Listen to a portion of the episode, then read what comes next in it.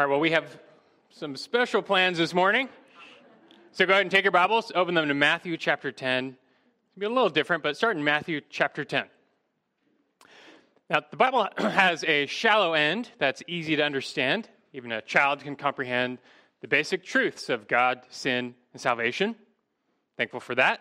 But the Bible also has a deep end where you find intricate, complex truths. That is to be expected because God is big. You might like to avoid the deep end, just kind of keep things light and fluffy, but you shouldn't because it leads to big worship, deeper worship. Now, sometimes, though, read through the Bible, you encounter verses in Scripture that you can tell that they run deep. They're, they're kind of like riptides, where if you spend too much time in them, they, they threaten to pull you out to sea, to deeper water. When you read these verses, you, you probably get the sense there's, there's more going on here.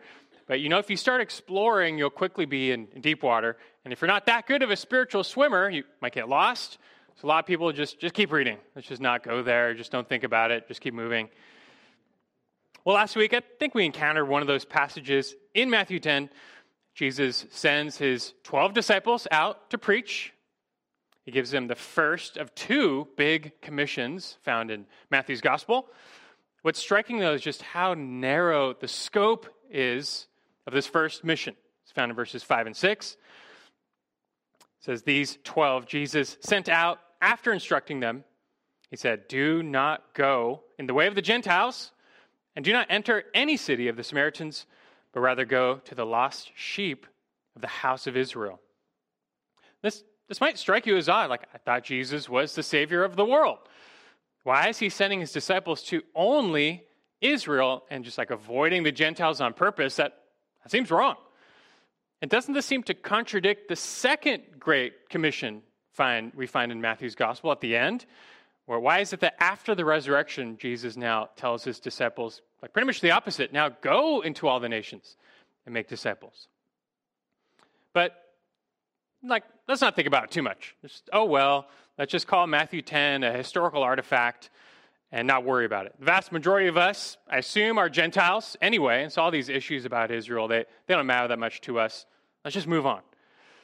You, you could take that approach, just kind of drop it, move on. I think many people do.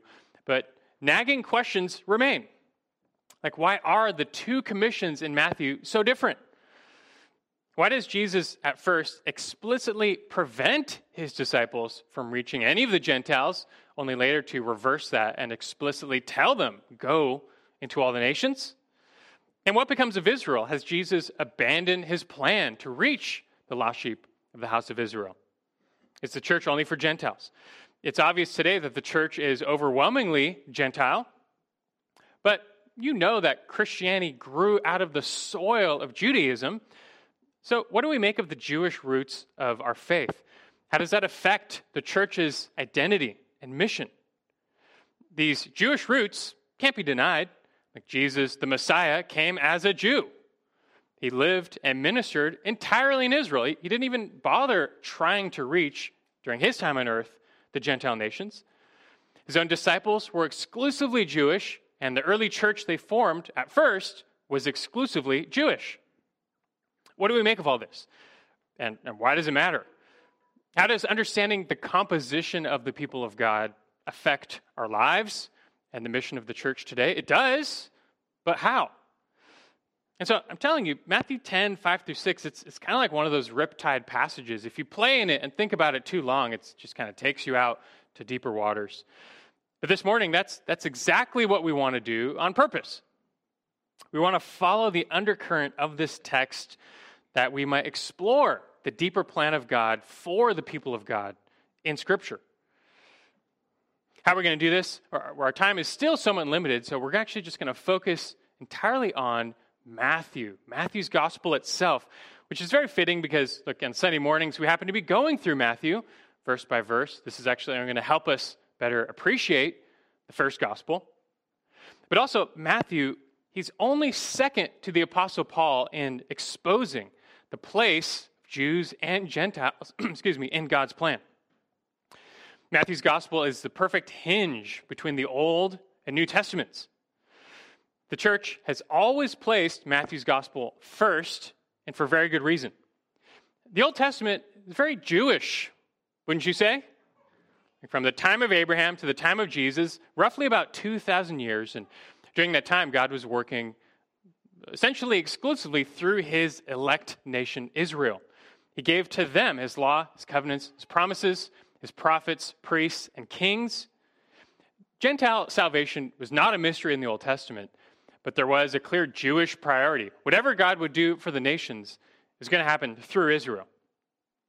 But after Jesus comes, the next 2,000 years after Jesus did not really go as expected by most Jews. This new people of God, the church, emerged and it became Gentile dominated. Yeah, I mean, it, it started among Jews, but the Jews quickly became marginalized. The nation was unbelieving. And for the next 2,000 years, Gentiles would run the show. And furthermore, that the life and the worship of believers on this side of the cross is just so different from how the Jews lived in the Old Testament. Just gone are the rituals, the laws, the sacrifices, the temple. You turn the page from the old to the new, and like so much changes. But this is where Matthew really comes in after 400 years of silence since the last Old Testament prophet, Malachi. God has spoken again, most of all in the incarnate Son, Christ. The greatest revelation of God is, is Christ. Matthew writes as his apostle to tell us about him, but Matthew also writes with a clearly Jewish Christian audience in mind. And so he takes it upon himself, much more than the other gospel writers, to flesh out the implications of the coming of the Christ for the people of God. We know that Israel in the Old Testament and the church in the New Testament, they're related somehow. Matthew, the hinge, does a lot to tell us how. So here's what I want to do this morning. Just have us step back. We're going through verse by verse in Matthew. We're down in the, in the weeds and the trees, but just step back and consider the big picture message of Matthew's gospel. It's like we're going out to sea on a sightseeing tour. I'll be your guide so you don't get lost. But I just want to take you around Matthew's gospel, showing you all the places where Matthew himself highlights God's plan for Israel and the Gentiles now that Christ has come. And you're going to find this is actually a huge theme, the theme in Matthew's gospel. I can already tell you in advance one of the main lessons we'll learn. It's, it's no different than Romans 1:16. That the gospel of Jesus, it's the power of God for salvation to everyone who believes. It's for everyone, but to the Jew first. There is a Jewish priority in the gospel. What that means, what are its implications, how does that impact us today, we'll, we'll find out. But our goal is to survey Matthew that we might appreciate God's redemptive plans for Israel, Gentiles, and us. We're just going to survey Matthew to appreciate God's redemptive plans for Israel, Gentiles, and us. So, to get started, go back to Matthew chapter 1. This is still going to be an ambitious task. We're going on a bit of an odyssey. If you're a newer Christian, this, this might be a little bit much for you. This is your first time at this church. I don't know what to tell you. We, we don't always do this. I think the best way to stick with us and not get lost is just to follow along in your own Bible. And if need be, grab a Pew Bible and turn to page one of the New Testament. As we go through Matthew, I'm just going to just going to point out the landmarks where we learn about Israel and the Gentiles in God's plan. And at the end, we'll, we'll synthesize, bring together everything we observed that we might build a biblical appreciation of the plan of God for the people of God and see where that goes. So it starts in chapter 1, verse 1. The record of the genealogy of Jesus, the Messiah, the son of David, the son of Abraham. From the first words of Matthew's gospel, we're introduced to a very Jewish Messiah. He's the son of David, the son of Abraham. And Matthew then gives us the genealogy of Jesus, tracing him back to David and Abraham.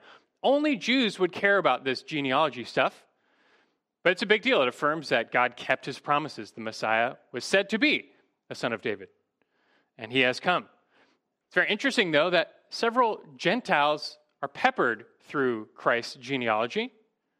Pretty interesting. Chapter 2 tells us about the birth of Jesus, who is who?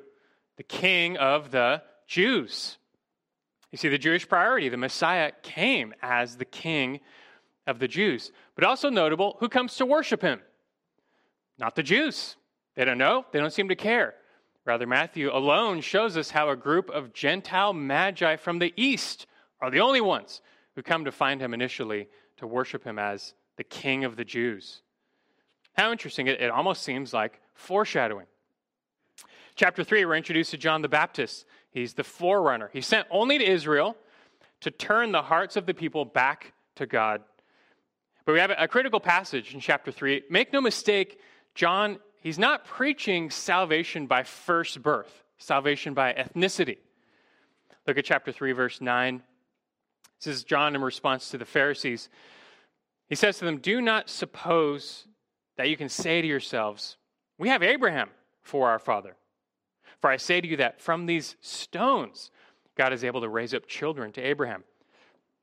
Whatever Jewish priority there might be in the coming of the Messiah and his gospel, don't think for a second salvation is by being a Jew.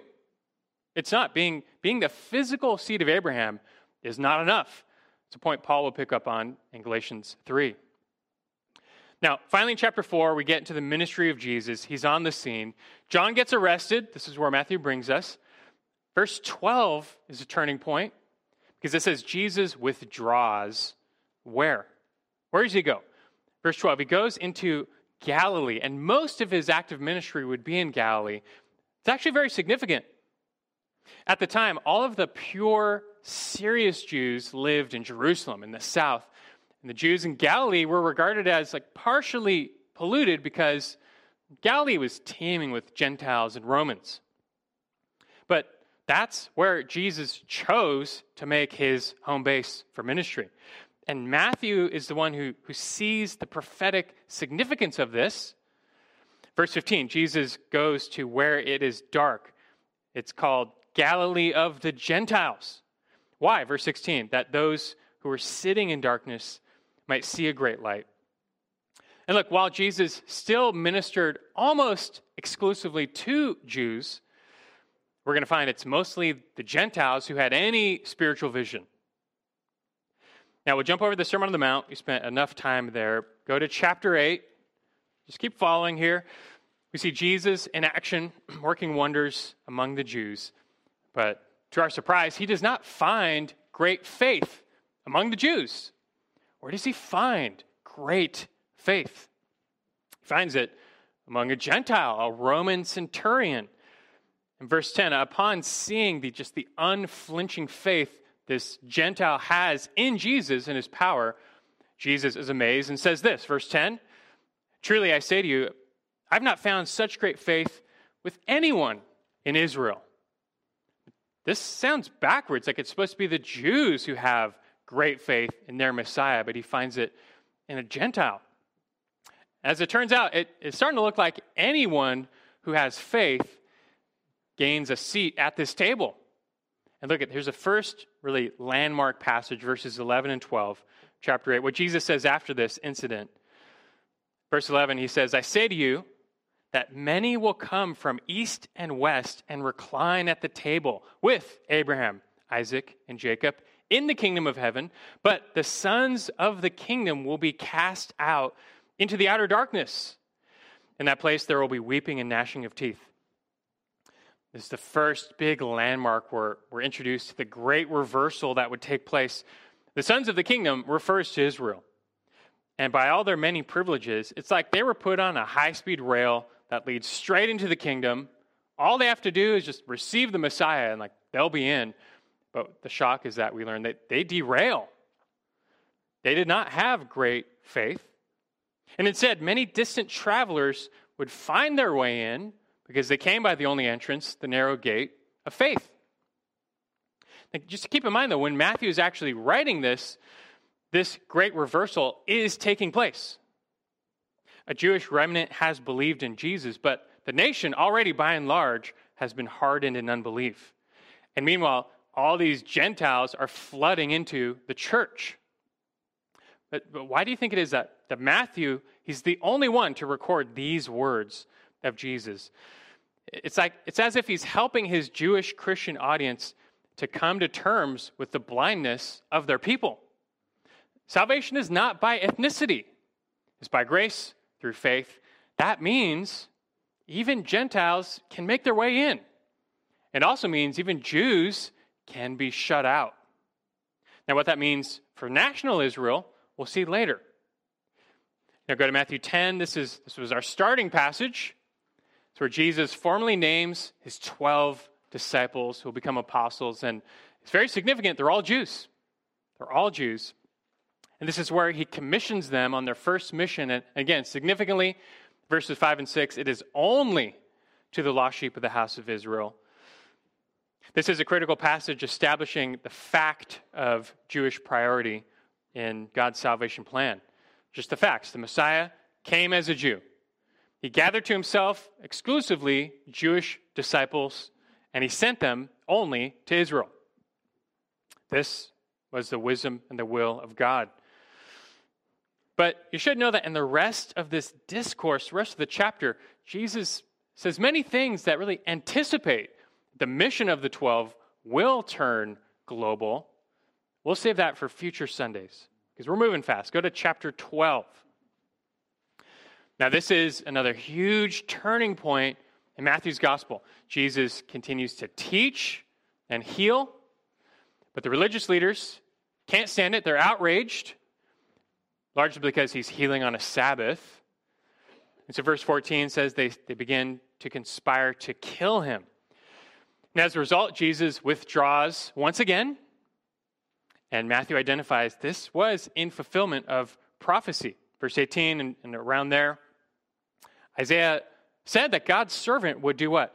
He would proclaim justice to the Gentiles. And then down in verse 21, in his name, the Gentiles will have hope. Do you see that the message Matthew is sending as he's the one who brings this to our attention?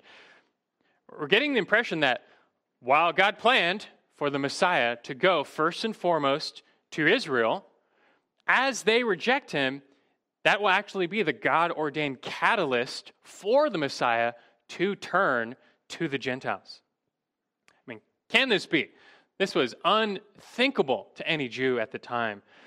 But I mean, the evidence is starting to pile up. And again, when Matthew's writing this, it's already taking place. Matthew is demonstrating what Paul says in Romans 11 12 that the failure of Israel means riches for the Gentiles. It's just the wisdom of God's plan. Now, speaking of Israel's failure, look down at verse 24. There's another healing in verse 23. The crowds, they're amazed. And it says they're starting to wonder if Jesus could be the son of David. That means the Messiah. Matthew makes this dichotomy throughout his gospel between the, the Jewish crowds and their leaders.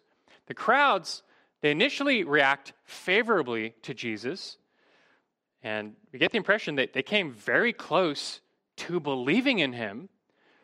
But the sad fact that's still true that as the leaders go, so goes the nation.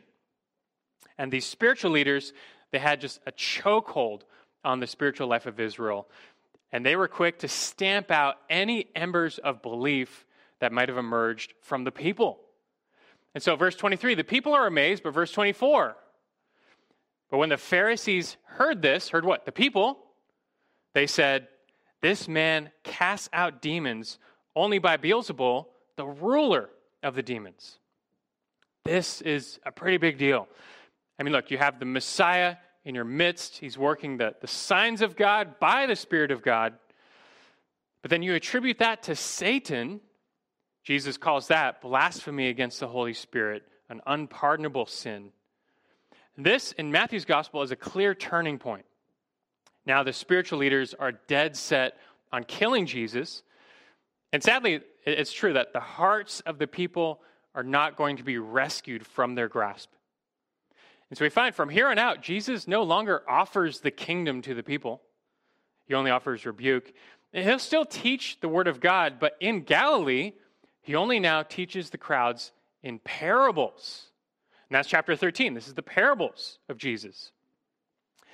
Now, in the parables, Jesus teaches many new and important truths about his kingdom.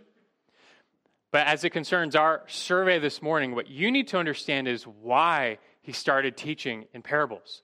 Why? Because I don't know, you read this chapter, parables can be hard to understand, they're enigmatic. That's actually the point. Verse 10, chapter 13, the disciples asked Jesus, because they sense it, like, why are you teaching them, the people, why are you teaching the crowds in parables? And look at his answer, verse 11. Jesus answered them, To you it has been granted to know the mysteries of the kingdom of heaven, but to them it has not been granted. Therefore, I speak to them in parables, because while seeing, or I'm sorry, down to verse 13. I speak to them in parables because while seeing, they do not see, while hearing, they do not hear, nor do they understand.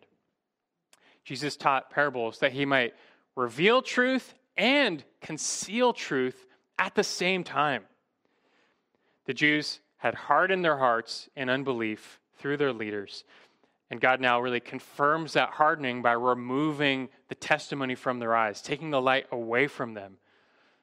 Jesus teaches in parables that the unbelieving might no longer have access to the truth, sealing their judgment, but the faithful with eyes to see are still fed what is true. This is a form of God's judgment. Now, at this point, Jesus continues to withdraw. Chapter 15, another big passage. We see Jesus withdrawing. He's going out of Israel into the land of Tyre and Sidon in the north. This is core Gentile territory. He's not going to minister to the people, he's just with his 12. He's investing in the 12. But this happens, verse 22, while he's in the region. It says, And a Canaanite woman from that region came out and began to cry out, saying, Have mercy on me, Lord, son of David. My daughter is cruelly demon possessed. So we have a Canaanite woman. Back then, that's two strikes. But she has heard of Jesus, and like she, it's like she totally believes in him. She's not seen him or met him before. She's only heard the stories, but she, when she finds him, she like totally believes in him. She cries out to him without a hint of doubt. He's the son of David. That's the messianic title. She has faith Jesus is the Messiah. What does she care? She's a Gentile. What does she care about the Jewish Messiah? But she does. I mean, this is amazing because so few Jews had this response. She's not a Jew, though. Can, can Jesus help her? He didn't come for her. What's he going to say? Well, he, he puts her faith to the test. Verse 24, a big verse. He answered and said, I was sent only to the lost sheep of the house of Israel. And Jesus received his own commission from the Father, which was go reach Israel. But again, we're starting to wonder like just how exclusive really was that mission. It sure seems like the mission of Jesus brought a lot of hope and help to a lot of Gentiles. It sure seems like his gospel it's actually the power of God for salvation for everyone. Anyone who believes, doesn't matter your race, skin color, nationality, your gender, your social class. His gospel was to the Jew first, but also to the Greeks. He receives all who come to him for mercy by faith. And as such, this Canaanite woman, she passes the test with flying colors. You read, keep reading the passage on your own. But she becomes Matthew's model for the type of faith that saves from a Canaanite woman. Verse 28, Jesus responds. He says, Oh, woman, your faith is great. The second time we encounter great faith. Again, a Gentile. He says, It shall be done for you as you wish. Her daughter was healed at once. Again, why is Matthew picking on these episodes? He's, he's telling us something. Something is changing, a reversal is taking place. Now, with, with, with true saving faith in mind, we get to Matthew 16, which is, you might say, an early climax in Matthew's gospel. Whereas his rejection in Matthew 12 was, was a low point, the blasphemy against the Spirit. Matthew 16, the confession of Jesus is a high point. And so go to 16. This brings us to Peter's you know, full confession. Who is Jesus? He, he asks them, Who do people say the Son of Man is? Peter gets it right. He says, You are the Christ, the Son of the living God. Verse 16. Now, you have to note the setting of this grand confession. Where is this taking place? Verse 13 says Caesarea Philippi. It's outside of Israel. He took them north. Again, it's, it's as if to signal, like, no one in Israel believes this. But here's the thing there, there are Jews who believe. There is a remnant of Jews who believes in Jesus. There's at least 11 of them, excluding Jesus, that they're with him, or rather, excluding Judas. And, and so Jesus says in verse 18 that, that on this confession, he says, I will build my church. Jesus will build a new people in the future, not set apart by first birth, but by second birth. This church will be home to everyone who confesses him, just like Peter did. But to save a people, to form a people, Jesus knows he has to redeem them. And this is where, after the confession of who he is, it's the first time he reveals to his disciples exactly how he's going to create this church. He's got to do something for them. He has to purchase their salvation. How? Verse 21. It says, From that time, Jesus began to show his disciples that he must go to Jerusalem and suffer many things from the elders and chief priests and scribes and be killed and be raised up on the third day. We know all this. It's old news to us, but at the time, this was obviously shocking. And, and just look at the wholesale rejection of Jesus predicted here by the Jews. He's going to Jerusalem. That, that's the city of David. There he's going to be killed by whom? The elders, chief priests, and scribes. It's the three categories of Israel's spiritual leadership. But God will turn their rejection into victory as he will be raised up on the third day. This is still unthinkable to the disciples, but God is actually going to use the death of the Messiah at the hands of his people to accomplish salvation and actually open its doors to the nations. I hope you see, we, this is old to us. We take it for granted, but especially back then, you have to see the marvel of this plan. This, we would say this is crazy. Now, for now, Jesus knows, like he's on a train, it can't be stopped. It's leading to the cross. He knows this.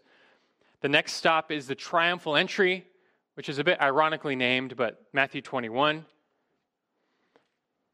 Jesus enters Jerusalem right on prophetic schedule. Israel's king has come humbly, mounted on a donkey. Now the crowds say, Hosanna to the Son of David, blessed is he who comes in the name of the Lord. But Jesus knows his warm welcome will be short lived. Now, Jesus did a lot in Jerusalem during that Passion Week, but Matthew, he chooses to focus us on the words and works of Jesus that showcase three things his rejection by Israel, his rejection of Israel in return, and his turn to the Gentiles. It all culminates here. You have, for example, the cursing of the fig tree, the parable of the vineyard, the parable of, of the wedding feast, just to name a few. For the sake of time, they all kind of teach the same point. I'll pick on the parable of the wedding guest, or I'm sorry, the landowner, chapter 21, starting verse 33. Um, of course, just summarizing, but it's about a vineyard and some vine growers. And just note, from a, fig tree to a vineyard to wedding guests, these are well known Old Testament symbols for Israel. He's obviously talking about Israel. We have this vineyard, you have an owner. He planted it, he wants its fruits. So he sends some of his slaves to go to the vine growers and gather the produce. But these vine growers are extremely wicked they beat and kill the slaves. The last of all, he sends them his own son, but as you might guess, they kill him too, thinking they can actually seize the vineyard. This, this is an outrage. This is an atrocity as Jesus tells this story. He asks his audience, like, so what do you think the owner is going to do? I mean, they just killed his son. And notably, verse 41, the people say, the owner, he will bring those wretches to a wretched end. And it's all too obvious that vine growers represent the leaders of Israel. All throughout the ages, up to this point, who've killed the prophets, and God's wrath now is going to fall on them with a vengeance. That's not the last word, though, because the owner, after this, what does the owner do?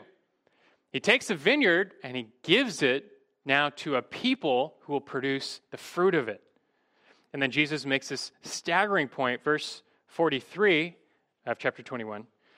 He says, Therefore I say to you, the kingdom of God will be taken away from you and given to a people producing the fruit of it. The Pharisees, next, it says they realized he was saying this about them. I mean, at this point, though, what do you expect? Israel, represented by its leaders, has rejected and it's going to kill their own Messiah who was sent to them first. And hence, the stake they had in God's kingdom is taken away. Instead, it's given to another people. And can you guess who that other people is? I mean, Matthew's readers already know it's, well, it's, it's all these Gentiles. They're the ones who are believing in this Messiah and they're, they're bearing fruit for God. They're going to become the owner's new vine growers. You know, the other gospel, Uh, the other gospel writers, Mark, Luke, John, they, they trace like the same events, a lot of the same words of Jesus in his life and ministry, but it's Matthew so uniquely records these sayings of Jesus that speak of this great reversal. That as Israel has rejected him, he rejects Israel. And this continues in Matthew 23, where like forget parables. He's not speaking plain. Jesus straight up pronounces woe and judgment on the spiritual leaders of Israel. Some of his harshest words ever are in Matthew 23. Like verse 13 to the scribes and Pharisees Woe to you, scribes and Pharisees, hypocrites, because you shut off the kingdom of heaven from people. For you do not enter in yourselves, nor do you allow those who are entering to go in.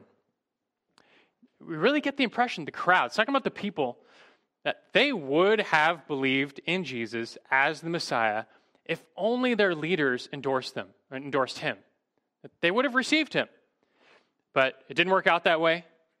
Their wicked, false shepherds instead led them off a cliff into destruction. And so all, they're all kept out. All Israel will be judged, but their leaders receive the greatest woe.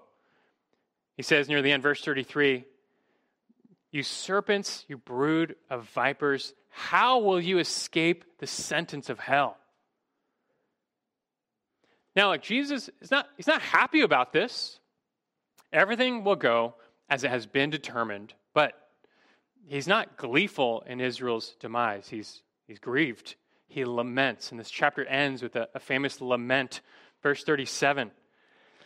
What does he say? Jerusalem, Jerusalem, who kills the prophets and stones those who are sent to her. How often I wanted to gather your children together the way a hen gathers her chicks under her wings, but you were unwilling. Behold, your house is being left to you desolate. For I say to you, from now on, you will not see me until you say, Blessed is he who comes in the name of the Lord. Christ speaking really from God's perspective, which he has the right to do. But you know, Israel has actually been mostly unbelieving throughout their whole history. They've rejected all of the prophets, they did not listen. Now, last of all, they reject the great prophet, priest, and king, their Messiah. Being unwilling and unworthy, he says their house will be left desolate to them, a thinly veiled promise that even the temple will fall, Jerusalem will fall, something we find in the next chapter. But there's one ray of, ray of hope you should notice at the end that even after all this, Jesus does not envision a permanent end to Israel. He says the Messiah will turn away from them. They, they won't see him again until it's almost as if he's going somewhere like, like maybe heaven. But until they say, Blessed is he who comes in the name of the Lord. Even after all this, because of God's election, which is irrevocable, Israel's future restoration is promised. It's not our goal today, but you read Zechariah 12 through 14, learn all about that. Now, this hint of restoration makes us wonder like, what else is in store for God's plan? I mean, look, so far, the way God's plan unfolded was just completely unexpected by these disciples. And so, like, what are, what are we supposed to expect going forward? Like, what's, what's going to happen after all this? Well, Jesus has a few things to say about that And so up next comes the Olivet Discourse, Matthew 24, Matthew 25. It starts in 24, verse 2, where Jesus makes the astonishing claim that about the temple. He says that not one stone will be left upon the other. He prophesies a complete destruction of the temple. What greater sign could there be for Israel that they're under God's curse?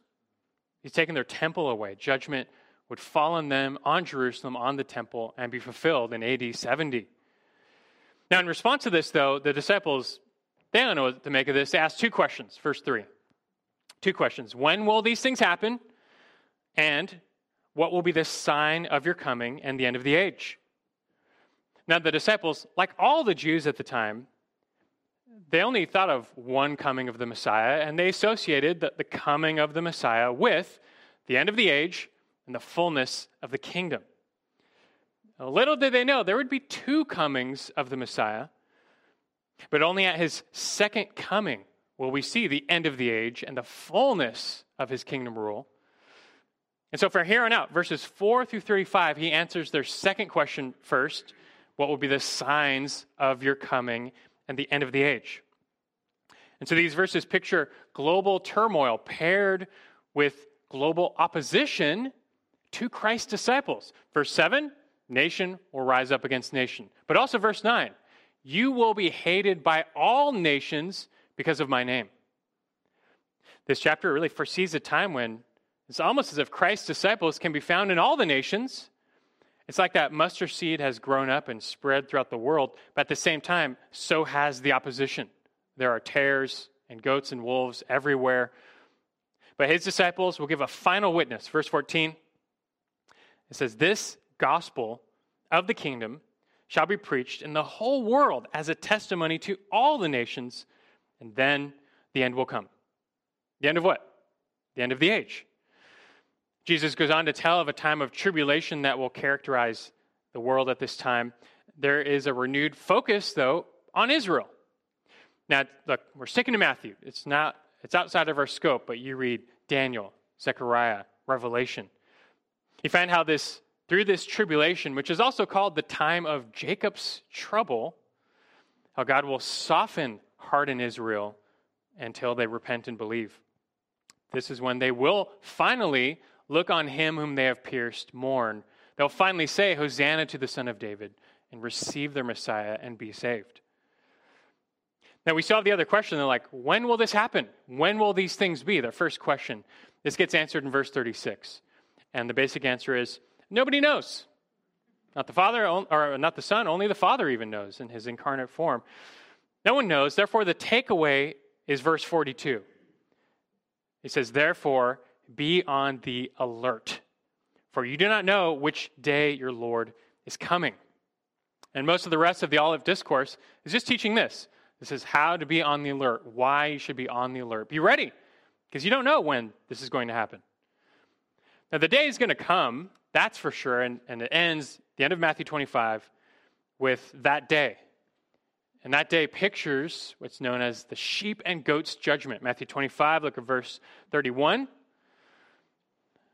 Don't know when, but here's when he comes, verse 31. When the Son of Man comes in his glory, and all the angels with him, then he will sit on his glorious throne.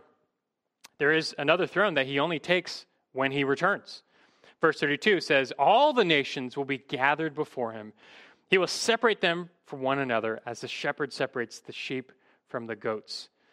And he'll separate the sheep on his right unto eternal life, which they inherit. The goats on the left go into eternal destruction, it says. The age to come and, and the fullness of the kingdom is always associated with the presence of the king.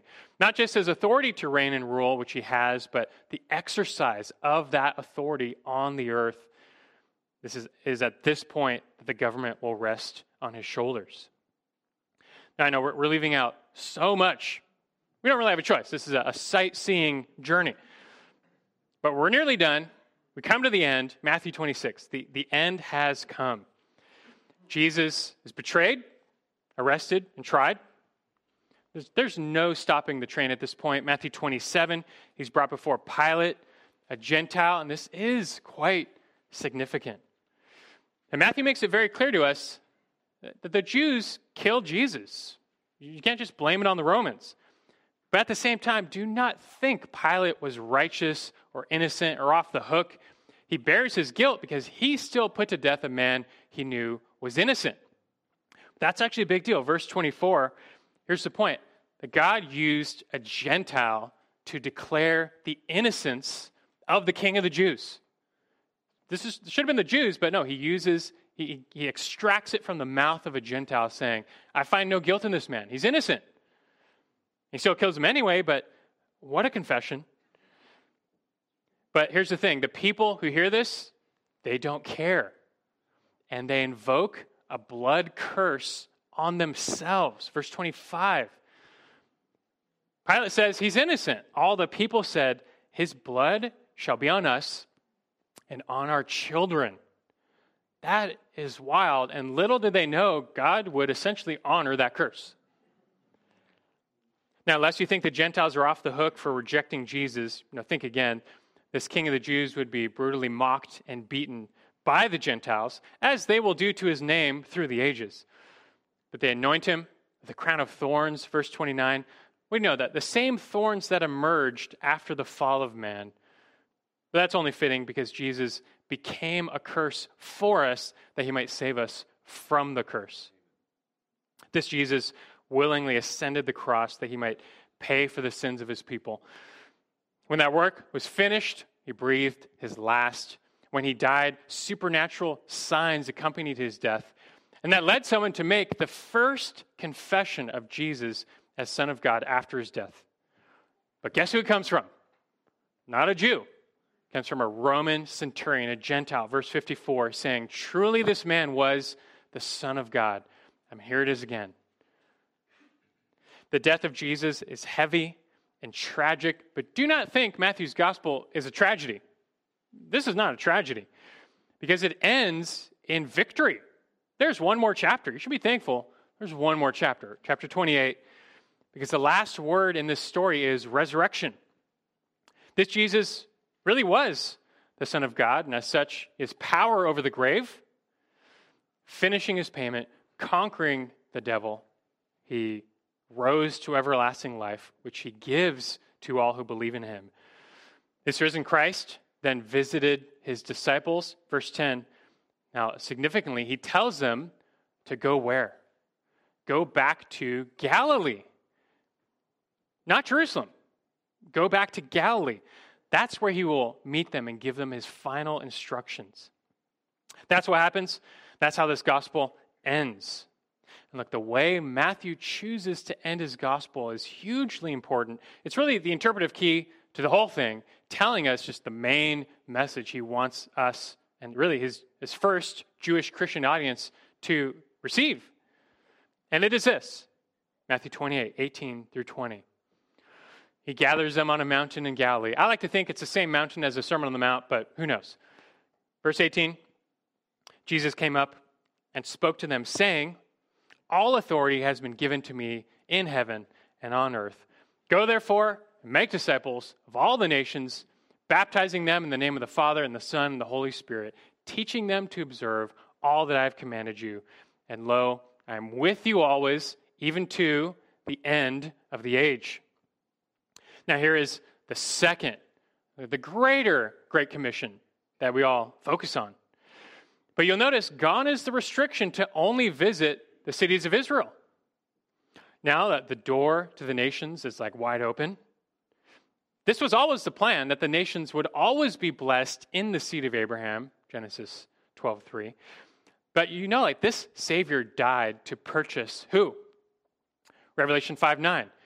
His blood. He purchased for God men from every tribe and tongue and people and nation. And so now, by his authority, he sends out his disciples on their, their long term, full time, global mission to go harvest his people from all of those nations.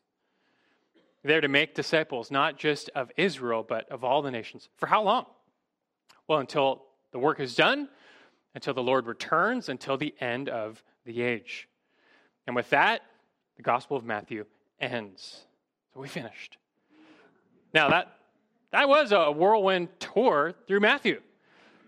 I hope you made it. I hope you didn't drown or get lost or fall asleep. Believe it or not, like we actually left out a ton. We don't do this often, but from time to time, I think it's good to just behold how vast God is, His scriptures are, His plan. The other gospel writers speak about these issues, they do, but Matthew makes it like one of his main messages. Now, at this point, let's take just a few minutes and kind of like pull together what we observe from this study. What have we learned about God's plan of salvation in Christ as it relates to Jews and Gentiles? A few points, like they should already have crystallized together in your mind. First, just note the theme of Jewish priority. Just like Jesus said to the woman at the well, salvation is from the Jews. It also goes first to the Jews. They're the children of the kingdom. They are the initial wedding guests. They get the first invites. This is per the promises of God upon his elect nation. Furthermore, the divine Messiah came incarnate as a Jew. He was circumcised, he kept the law. His disciples were all Jews. These are just facts you should recognize and, and appreciate. That God's plan of salvation through Christ was fully in line, a natural outgrowth of his plan through Israel in the Old Testament. Now, we've seen the Jews in Christ's day didn't have eyes to see that plan. That leads to the second point. Secondly, note the theme of Jewish rejection. The Jews did not have entirely wrong expectations of the Messiah. It's just they, they couldn't see his two comings. And so when his, his kingdom came the first time spiritually, but not politically, and when, his, when Israel's spiritual leaders were deemed unfit for this kingdom, they turned on Jesus. They led the people to reject him as well. And so not only did they tear up their wedding invitations, they killed the groom. And so, like it says, the children of the kingdom will be cast out. As the nation has rejected their Christ, he has rejected them. But third, note the theme of Jewish rejection leading to Gentile salvation. Jesus made it clear at first, he came only to reach the Jews. This was a mission to reach Israel. But we've also learned it, it was also always the plan to reach the nations. It's always been the plan to the nations through Israel. Jesus knew this is the mystery of God. This is Acts 4:28. So what God's hand and purpose have predestined to occur. Acts 4 and 28. Namely, the mystery Israel would crucify and reject their own Messiah. But through resurrection, that defeat turns into victory as he was making atonement in his death. And the rejection actually is what opens the floodgates of his blood to flow to all the nations. Man, who would have thought this would be how God would extend his mercy to the nations? But as it concerns Matthew, this this helps explain why that first commission back in Matthew 10, the limited one, gives way to this greater global Great Commission at the end. Now, speaking of Matthew himself, we, we, can really we can see what he was doing in his gospel for his initial audience. He's explaining to his people, just the, the remnant of Jewish Christians, why things are the way they are. These Jewish Christians, the, the first church, they were all witnessing like this great reversal in real time. Most of the nation was hardened. The natural branches were being cut off. And so you, get the impression that if an unbelieving Jew were to read Matthew, he would want them to know just how privileged they have been by God. They've received everything from God. And on top of all that, like, look, your Messiah, he came to you first. He gave you the first offer. Don't turn away from his overwhelming favor to you, the Jews. Yet, for all these believing Jews who are now in the church, and they're watching all these Gentiles enter in and just overwhelm their numbers, the message has to be just accept them now as brothers. The only stake anyone has in this Messiah and his kingdom is by grace through faith. And God's grace has opened the door to Jew and Gentile. How could, how could you argue that's unfair for God to do? But as they see God's plan and heart for these Gentiles, for all the nations, they should open up their heart as well and pursue unity. Because as Paul teaches in Ephesians 2, this is this church is Jew and Gentile together as one in the one new man, the church. These Jews should even swallow their national pride. They should kill their old prejudice, and they should actually make disciples of all the nations. Now, that doesn't hit you because this is old news and we're Gentiles. Like, all right, go reach the nations, no big deal. But to Jews, you're telling me now the mission. I have to go to these people we once hated, the, the dogs. We're to make disciples of them? The Great Commission was, was crazy to them. This was hard to hear. But after reading Matthew, how can you not accept that conclusion is God's will? Now, after Matthew ends, we're left to wonder what will become of national Israel. And this story is not over, there, there's more to it. After the Gospels comes the book of Acts, which chronicles the beginning of the church. And it might surprise you, Jewish priority continues. After Jesus rises, he elaborates on this great commission in the book of Acts before he ascends. He tells his apostles this, this is Acts 1 8, kind of like their last instruction. He says, You shall be my witnesses, both in Jerusalem and in all Judea and Samaria, even to the remotest part of the earth. And that's actually the pattern of the whole book of Acts. The gospel offer still starts with Israel. It goes to the Jews, and then it goes out from there.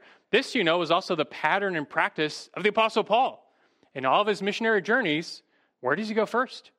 He goes to the synagogue to preach to the Jews. Only after they reject does he turn to the Gentiles. Now, in the end, the early church turned out just like Jesus predicted. Most Jews did not believe, being blinded and cursed. Meanwhile, Gentiles flooded in. What does this mean for Israel going forward? Well, remember, I told you that, that Matthew, he's only second to the Apostle Paul in explaining the place of Israel and the Gentiles in the church, present and future. You can't really have a full discussion about Jewish priority and the place of Israel in the church without considering Paul. I mean, he's the apostle to the Gentiles, and especially his epistle to the Romans.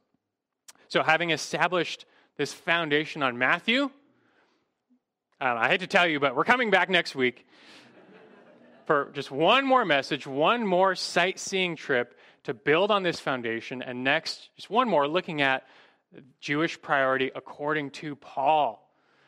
I hope that will help answer our remaining questions and just even further solidify this appreciation of the plan of God for the people of God. For now, let's wrap up with, with I think you might say, three applications to this survey. Know, first and foremost, Far be it from us to gloss over the main message Matthew is trying to send to all disciples of Christ, and that is to fulfill the Great Commission. This commission to make disciples of all the nations, it's, it's the standing orders of Christ to his church until the end of the age.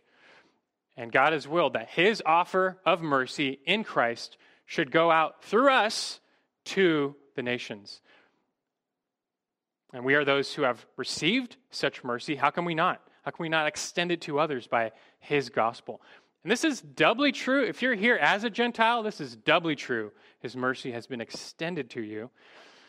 We should be moved to gratitude. We, we too should share God's heart for the nations, whether that means going overseas or just talking to your unbelieving family member.